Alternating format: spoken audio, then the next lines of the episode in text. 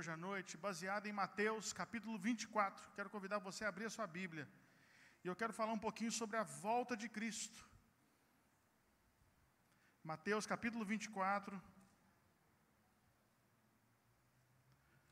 verso de número 4 e depois do verso 36 em diante. Mateus capítulo 24, do verso, o verso 4 e depois o verso 36 em diante.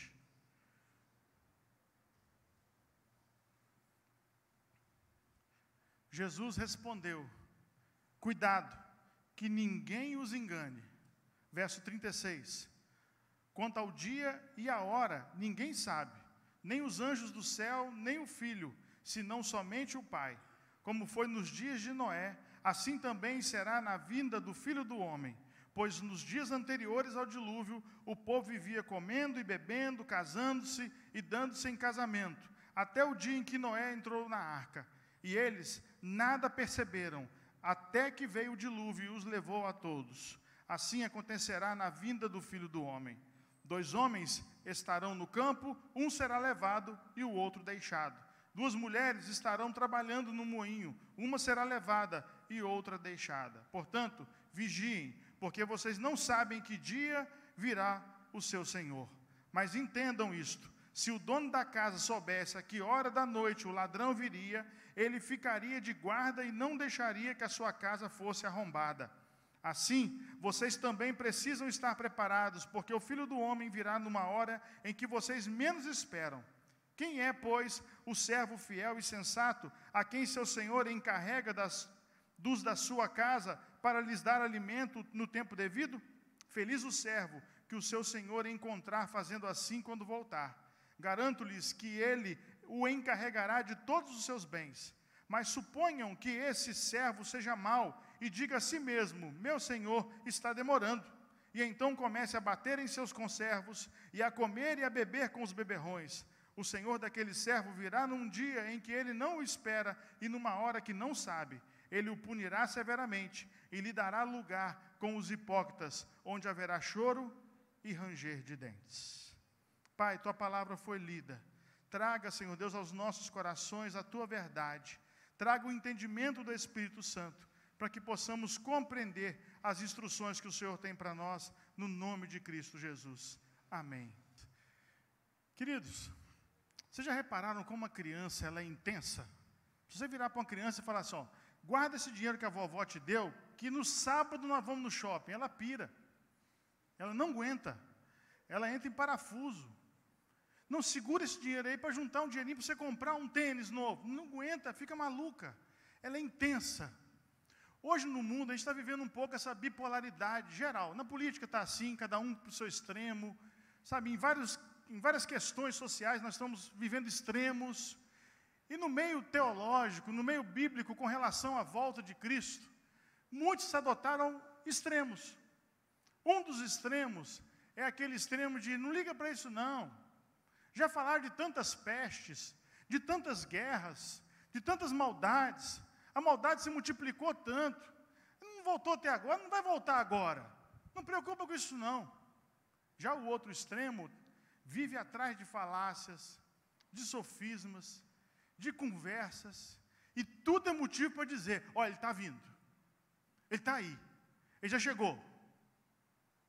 E com isso a gente vai vivendo essa bipolaridade sem encontrar um equilíbrio bíblico para esse ensinamento sem buscar na palavra a orientação.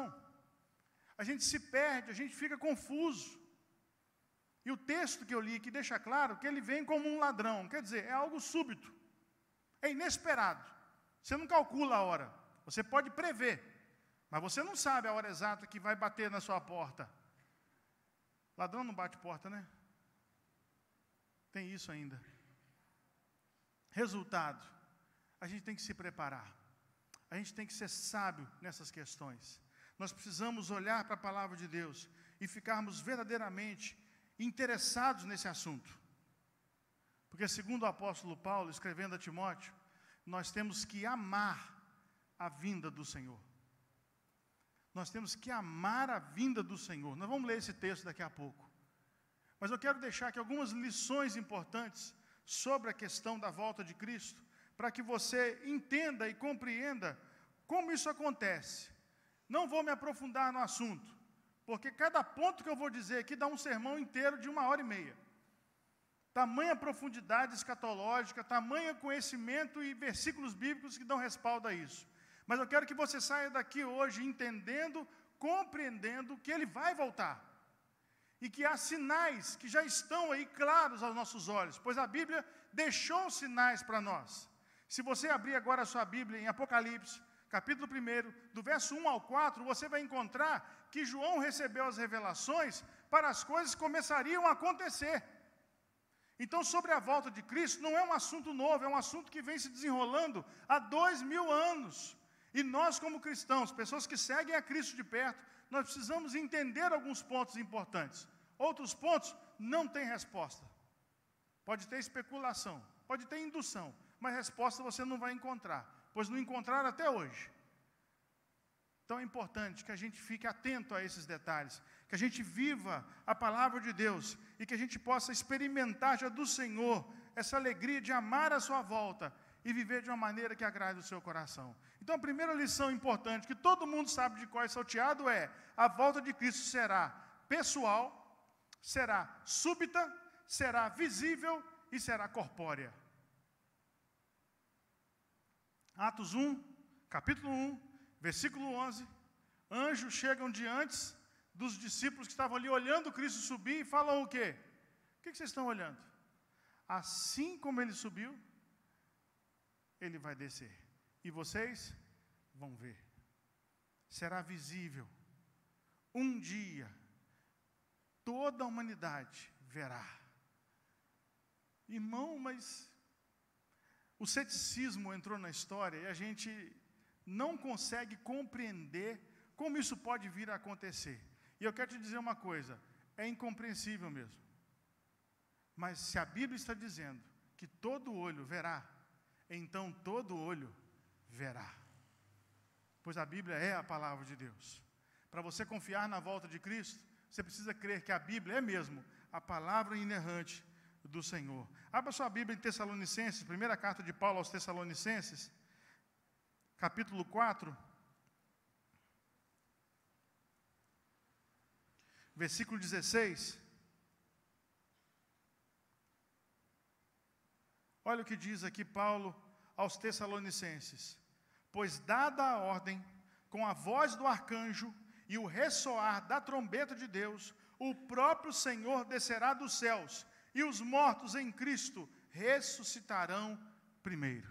Um dia, a trombeta tocará. Um dia, um sonido, onde toda a humanidade ouvirá.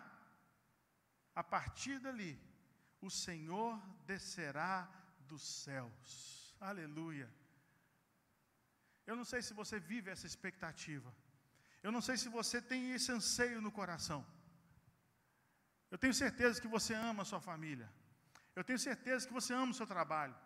Eu tenho certeza que você ama os bens que você conquistou, que você lutou, sua casa, carro e, e muitas outras coisas que você conquistou na vida. Os diplomas estão lá na parede. Mas esse dia é um dia que isso terá fim.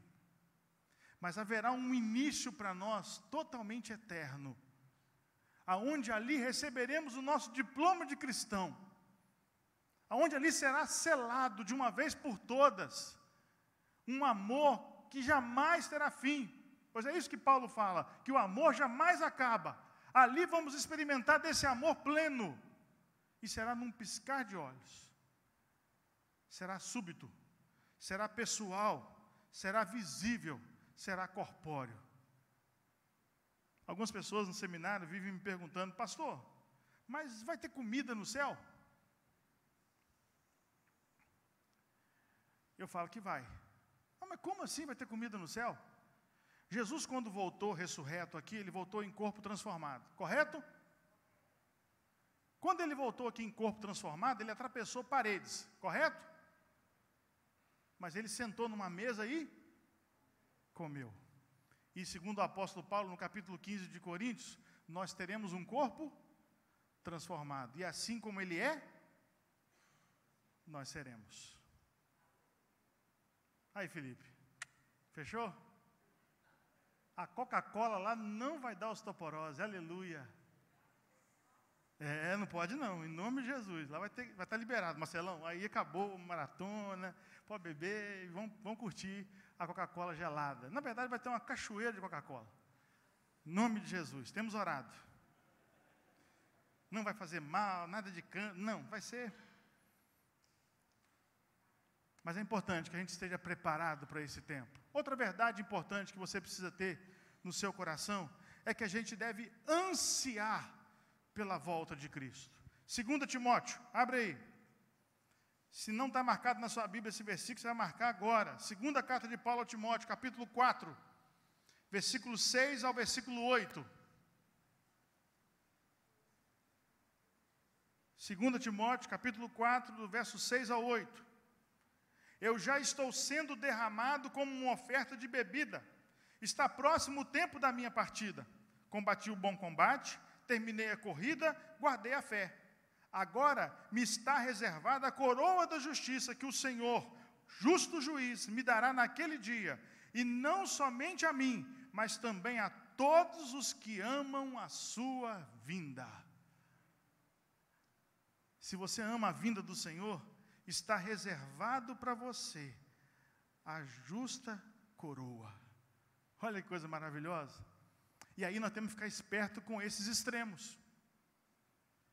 Muitos extremos, um dos extremos está enganando muita gente com conversas que envolvem a volta de Cristo. E o outro extremo está deixando com que as pessoas vivam intensamente o seu dia, hoje, como se não existisse um amanhã. Só que existe um amanhã. Vai ter um tempo onde nós seremos ali, então, diante de Cristo, separados. Está lá na Bíblia. É, vai ter um dia que ele vai falar assim, ó, para cá e para cá. Vai chegar um dia que ele vai falar: Não conheço essa turma aqui. Agora você é bendito. Vem, filho do papai, entra aqui. Vai chegar esse dia. Nós que somos de Cristo temos que amar esse momento amar a vinda do Senhor, ter um coração pautado nessa alegria, nessa certeza de que eu preciso um dia me encontrar com Cristo, e eu quero me encontrar com o Senhor. Eu preciso desse encontro com Ele, esse abraço bem apertado, e dizer para Ele o quanto eu amo pessoalmente. Se você não deseja esse dia, se você não anseia por esse dia, reavalie sua vida de cristão. Se você não sonha com esse momento, Reavalie sua forma de pensar, sua forma de agir com relação à volta do Senhor. Paulo foi muito claro. Aqueles que amam a volta do Senhor receberão a coroa da justiça.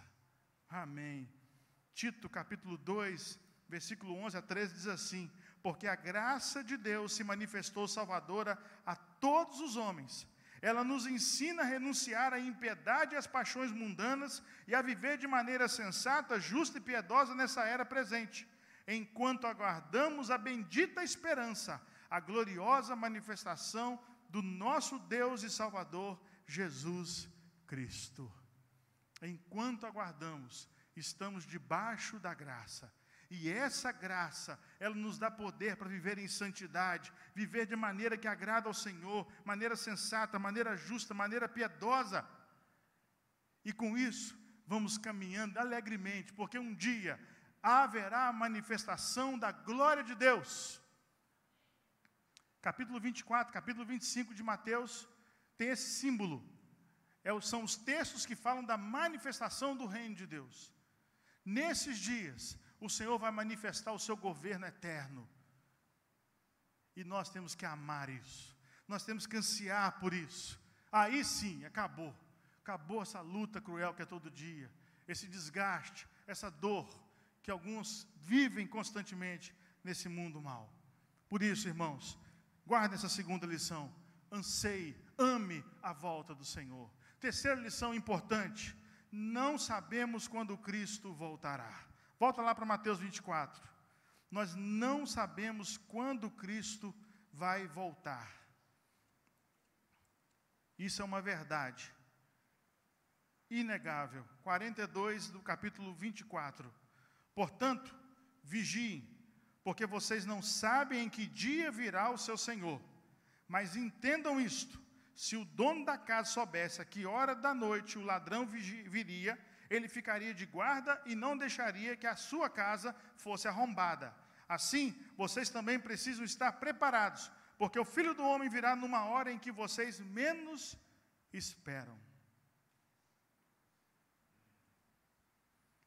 Alguns casamentos é assim. Todo mundo fica esperando a noiva. Quando a gente fala assim, ah, ela vai demorar demais, vou sentar. Ela chega. Não é desse jeito? Quando eu era criança, eu ficava louco esperando o Marcos e o Marcelo chegar lá de férias. Nós, temos, nós somos escadinha, né? Eu sou o mais velho. Eu tenho 42, Marcos, o Marcelo 41, Marcos 40. Então a gente é da gangue, né? Quando eu morava lá no interior do Rio, eu ficava louco para eles chegarem. Eu ficava o dia inteiro na casa da minha avó esperando chegar. Ah, vai chegar de tarde. Eu ia para lá de manhã, almoçava na casa da avó e ficava na varanda esperando. Geralmente eles chegavam na hora que eu já estava deitado lá dentro. Você, ah, não chega mais chegar hoje não. Não tinha WhatsApp, não tinha telefone, não tinha Facebook, não tinha nada disso. Algumas coisas acontecem quando a gente dá uma relaxada. Já reparou? A volta de Cristo vai ser desse jeito. Quando muita gente achar que ele não vem mais. Quando muita gente pensar que isso não vai acontecer. Quando muitos começarem a não acreditar na volta de Cristo, ele aparece.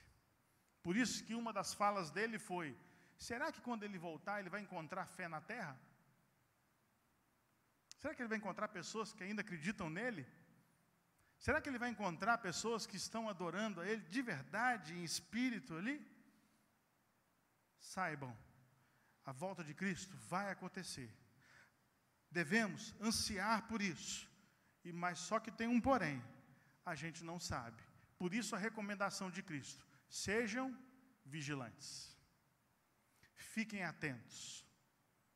O segredo para não estressar, para não cair no extremo de correr atrás de muitas informações e coisas malucas, é amar o Senhor.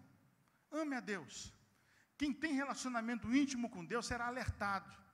Deus, de uma maneira ou de outra, com sua graça, com o seu amor tremendo, vai alertar, vai mostrar, vai direcionar, vai explicar. Obrigado, querido. Vai explicar. Você vai ter ideia do que está acontecendo. Eu queria muito, de coração, poder sentar-se um bom tempo com a igreja e ler Apocalipse com os irmãos.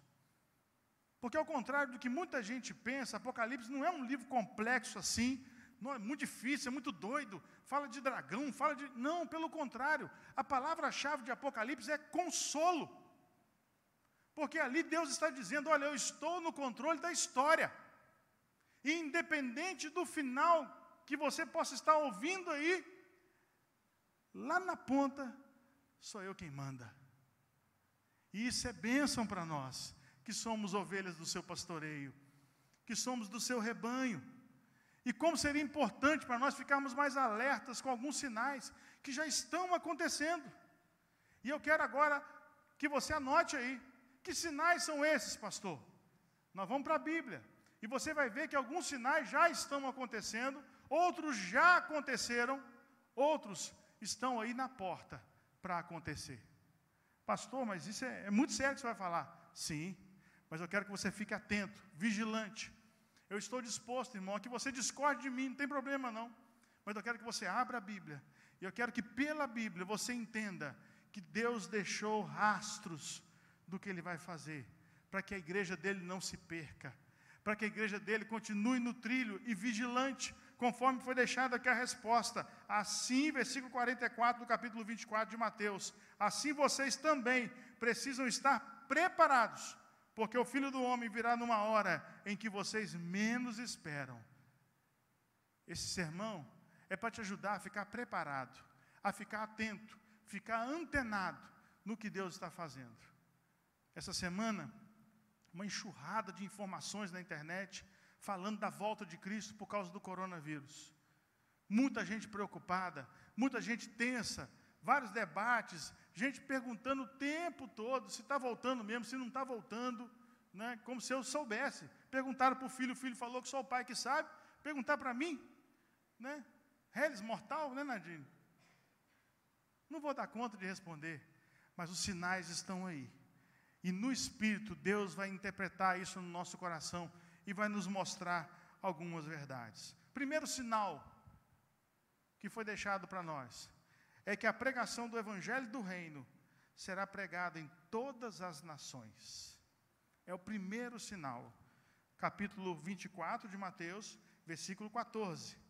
E este Evangelho do Reino será pregado em todo o mundo como testemunho a todas as nações, e então virá o fim. Segundo alguns teólogos, esse é o último sinal que falta para acontecer. Esse é o último. Porque aqui não está dizendo que todo mundo vai se tornar cristão. Presta bem atenção no texto.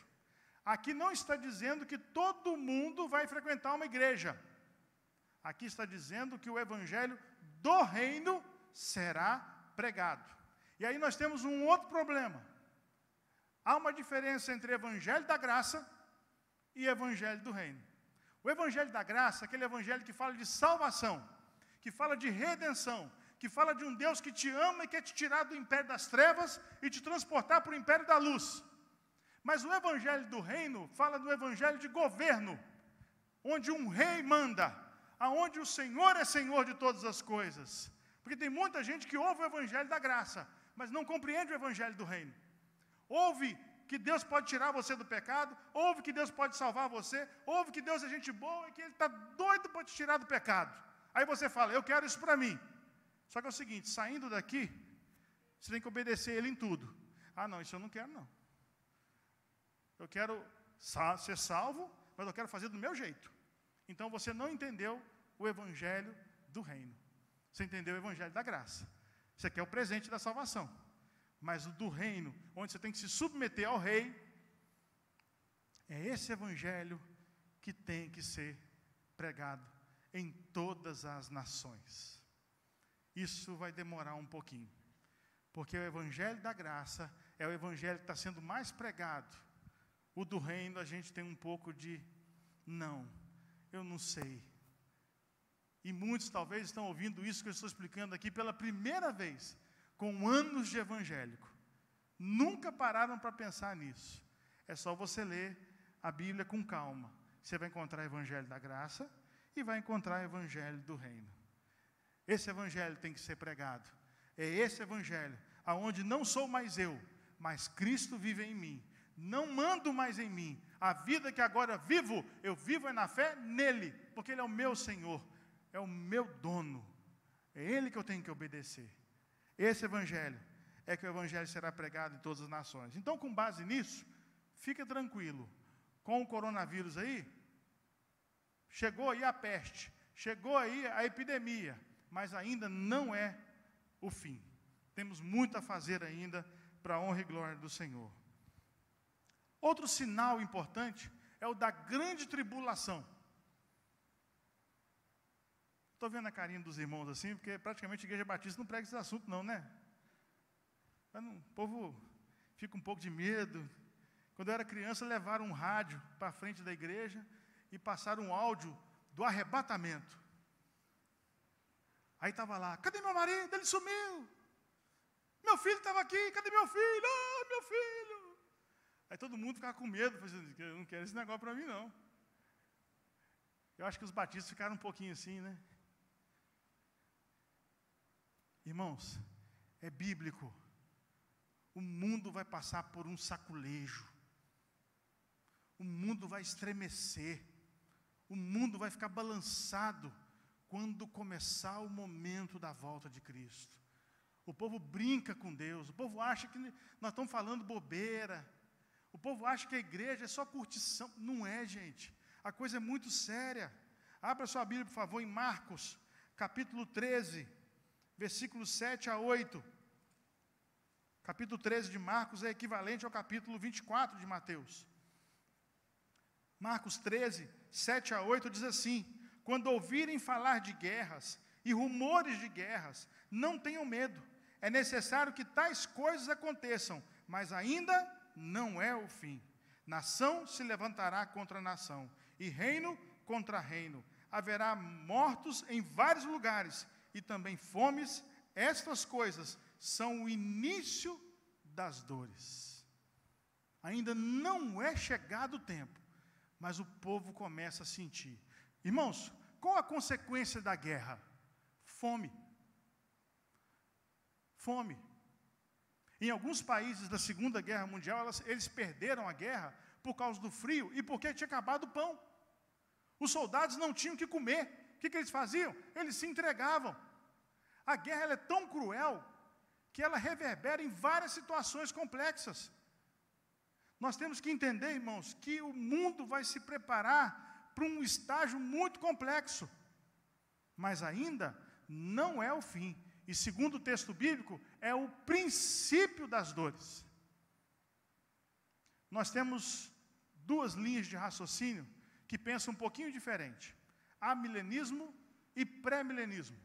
O amilenismo ele defende que o milênio começou na cruz e que vai encerrar quando Cristo voltar. E o pré-milenismo defende que quando Cristo voltar, ele vai inaugurar o milênio. São duas vertentes de pensamento diferentes, todas duas têm base bíblica, dá um bate-papo bom sobre esse assunto. Mas por que eu estou falando isso para vocês?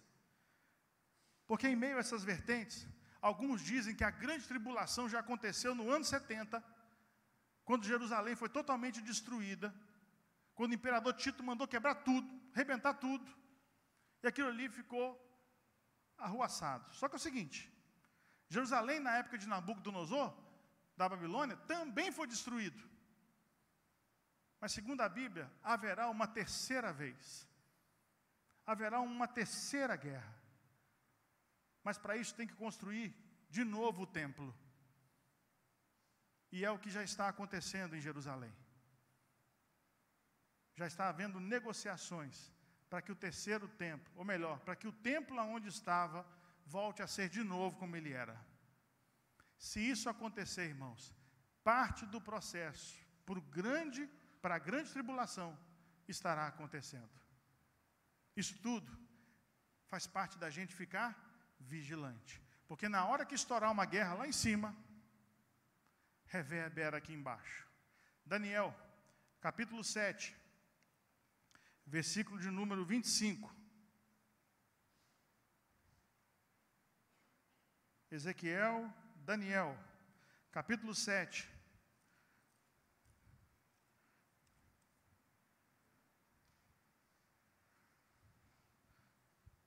Falando sobre o anticristo, ele diz aqui: ele falará contra o Altíssimo, oprimirá os seus santos e tentará mudar os tempos e as leis. Os santos serão entregues nas mãos dele por um tempo tempos e meio tempo. O que, é isso, pastor? Esse oprimirá aqui no hebraico significa apertar a mente, confundir a mente, fazer com que a mente fique cansada. Uma pessoa pressa é uma pessoa que não consegue nem pensar direito. O propósito do anticristo, daquele que é contra o Senhor, é cansar a mente dos santos. É fazer com que os santos não consigam nem pensar direito gerando confusão mental, falta de entendimento, falta de compreensão. Quando a gente olha para esses textos, a gente se assusta um pouco. Mas será que isso vai acontecer mesmo? Será que não vai? Vai para o seu canto em oração, meu irmão, minha irmã. Busque ao Senhor. Nós estamos vivendo numa época que nossa mente está tão acelerada buscando coisas daqui, que a gente não está conseguindo buscar nada do céu. A gente acha que o céu não vai existir. A gente vive tão intensamente por agora, que como se um céu futuro, como se um encontro com o Senhor não fosse existir. Conselho de amigo, dá uma freada nessa correria. Pega a sua Bíblia, senta em paz com Deus e busque o Senhor. E a Bíblia fala que os que buscam o Senhor de todo o coração o encontram. E quando você encontrar com o Senhor, Ele vai revelar verdades ao seu coração e textos que você não compreende começam a ficar claros para você. Cristo vai voltar. O tempo, ninguém sabe. Ele deixou sinais.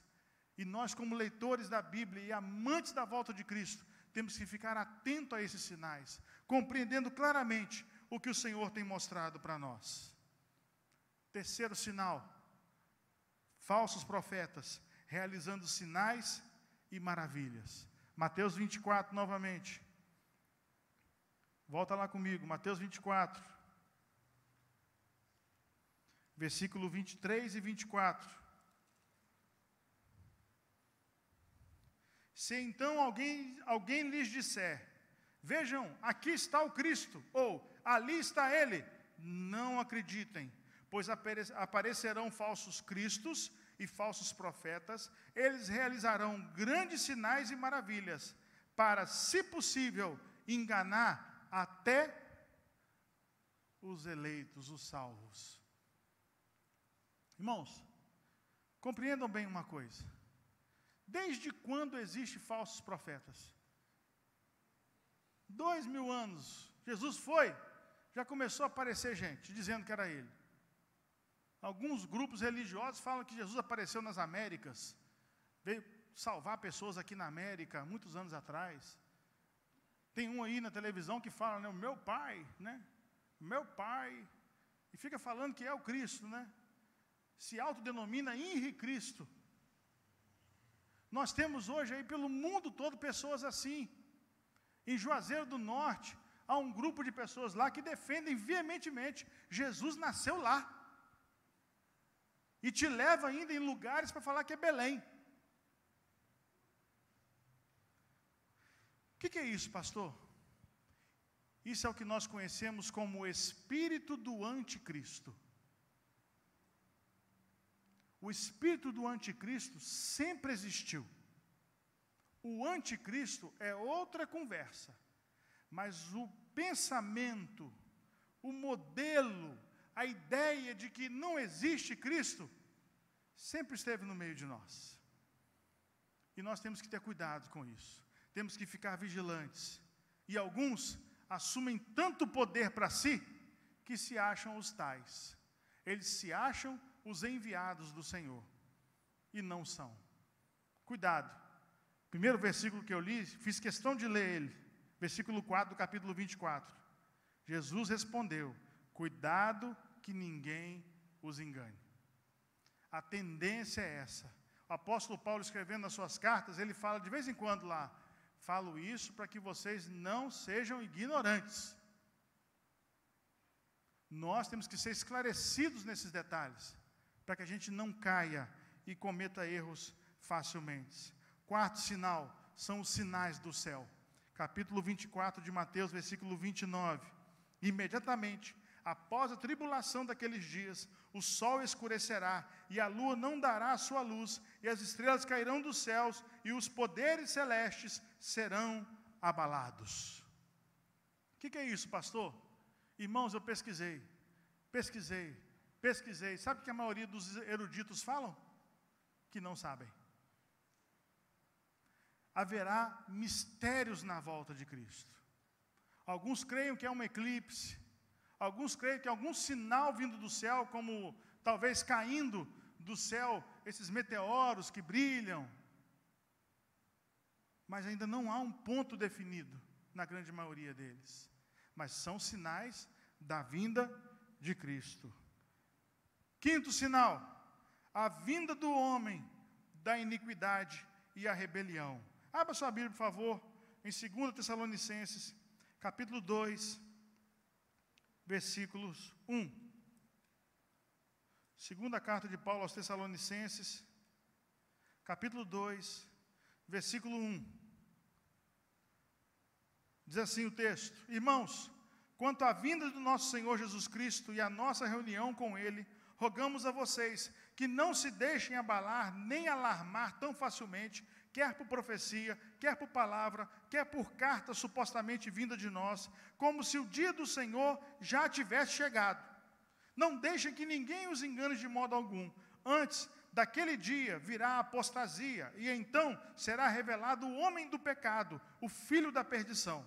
Este se opõe e se exalta acima de tudo que se chama Deus, ou é objeto de adoração, chegando até a sentar-se no santuário de Deus, proclamando que Ele mesmo é Deus.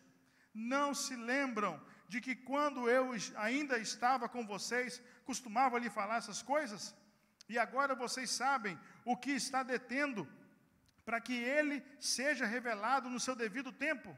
A verdade é que o mistério da iniquidade já está em ação, restando apenas que seja afastado aquele que agora o detém.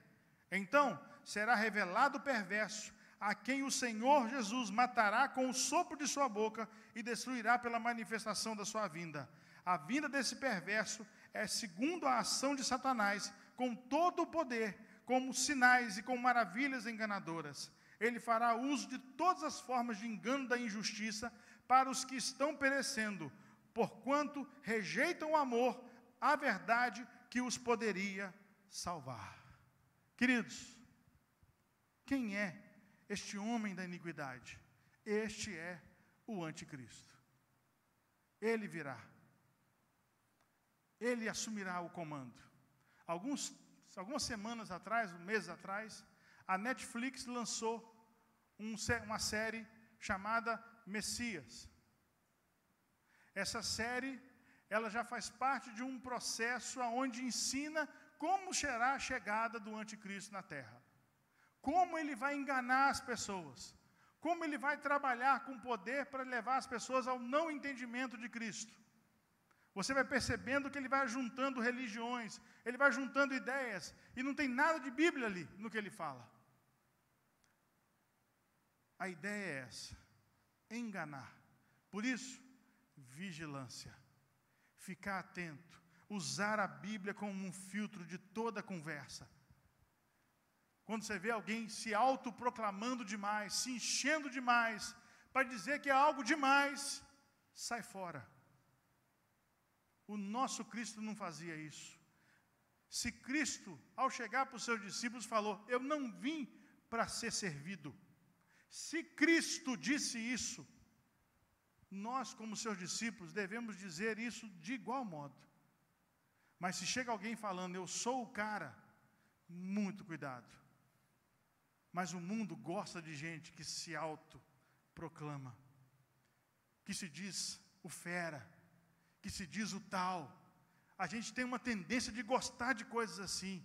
Não caiam nesse engano. As coisas do Senhor são simples, são singelas. Há uma cena no filme do. Ah, fugiu o nome, o ator está na minha cabeça aqui, Harrison Ford. É, como é que chama o filme, gente? Oh, meu Deus do céu. Aquele filme, Indiana Jones. Filme antigo, isso é da época do Célio. Fabinho tinha cabelo nessa época. Né, Fabinho? Marcelo também. Ele está num ambiente cheio de taças. E ele tinha que pegar uma taça que simbolizava Jesus. Simbolizava a taça da Santa Ceia. E haviam coisas de ouro bem montadas. Haviam taças muito bonitas ali. Indiana Jones pega uma de barro, uma simples, e aí tudo se resolve. Cuidado com aqueles que se autoproclamam demais.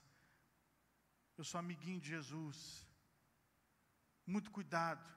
A gente tem que ser prudente, porque a vinda de Cristo é real, não é para criança, não é brincadeira, é algo muito sério.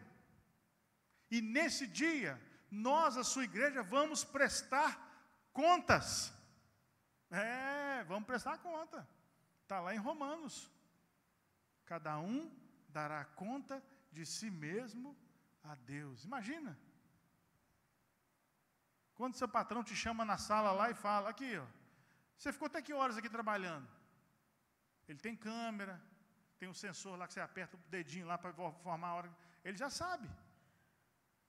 E Deus que sabe tudo que está passando aí dentro da sua cabeça agora. Como é que você vai enganar Ele?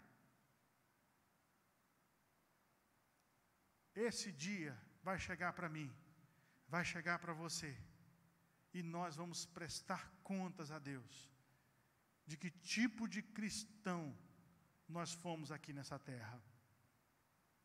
E por último, a salvação de Israel é o último sinal que eu vou falar hoje à noite aqui.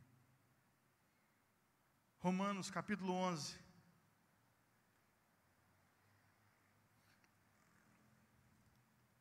Versículo de número 12, 25 e 26.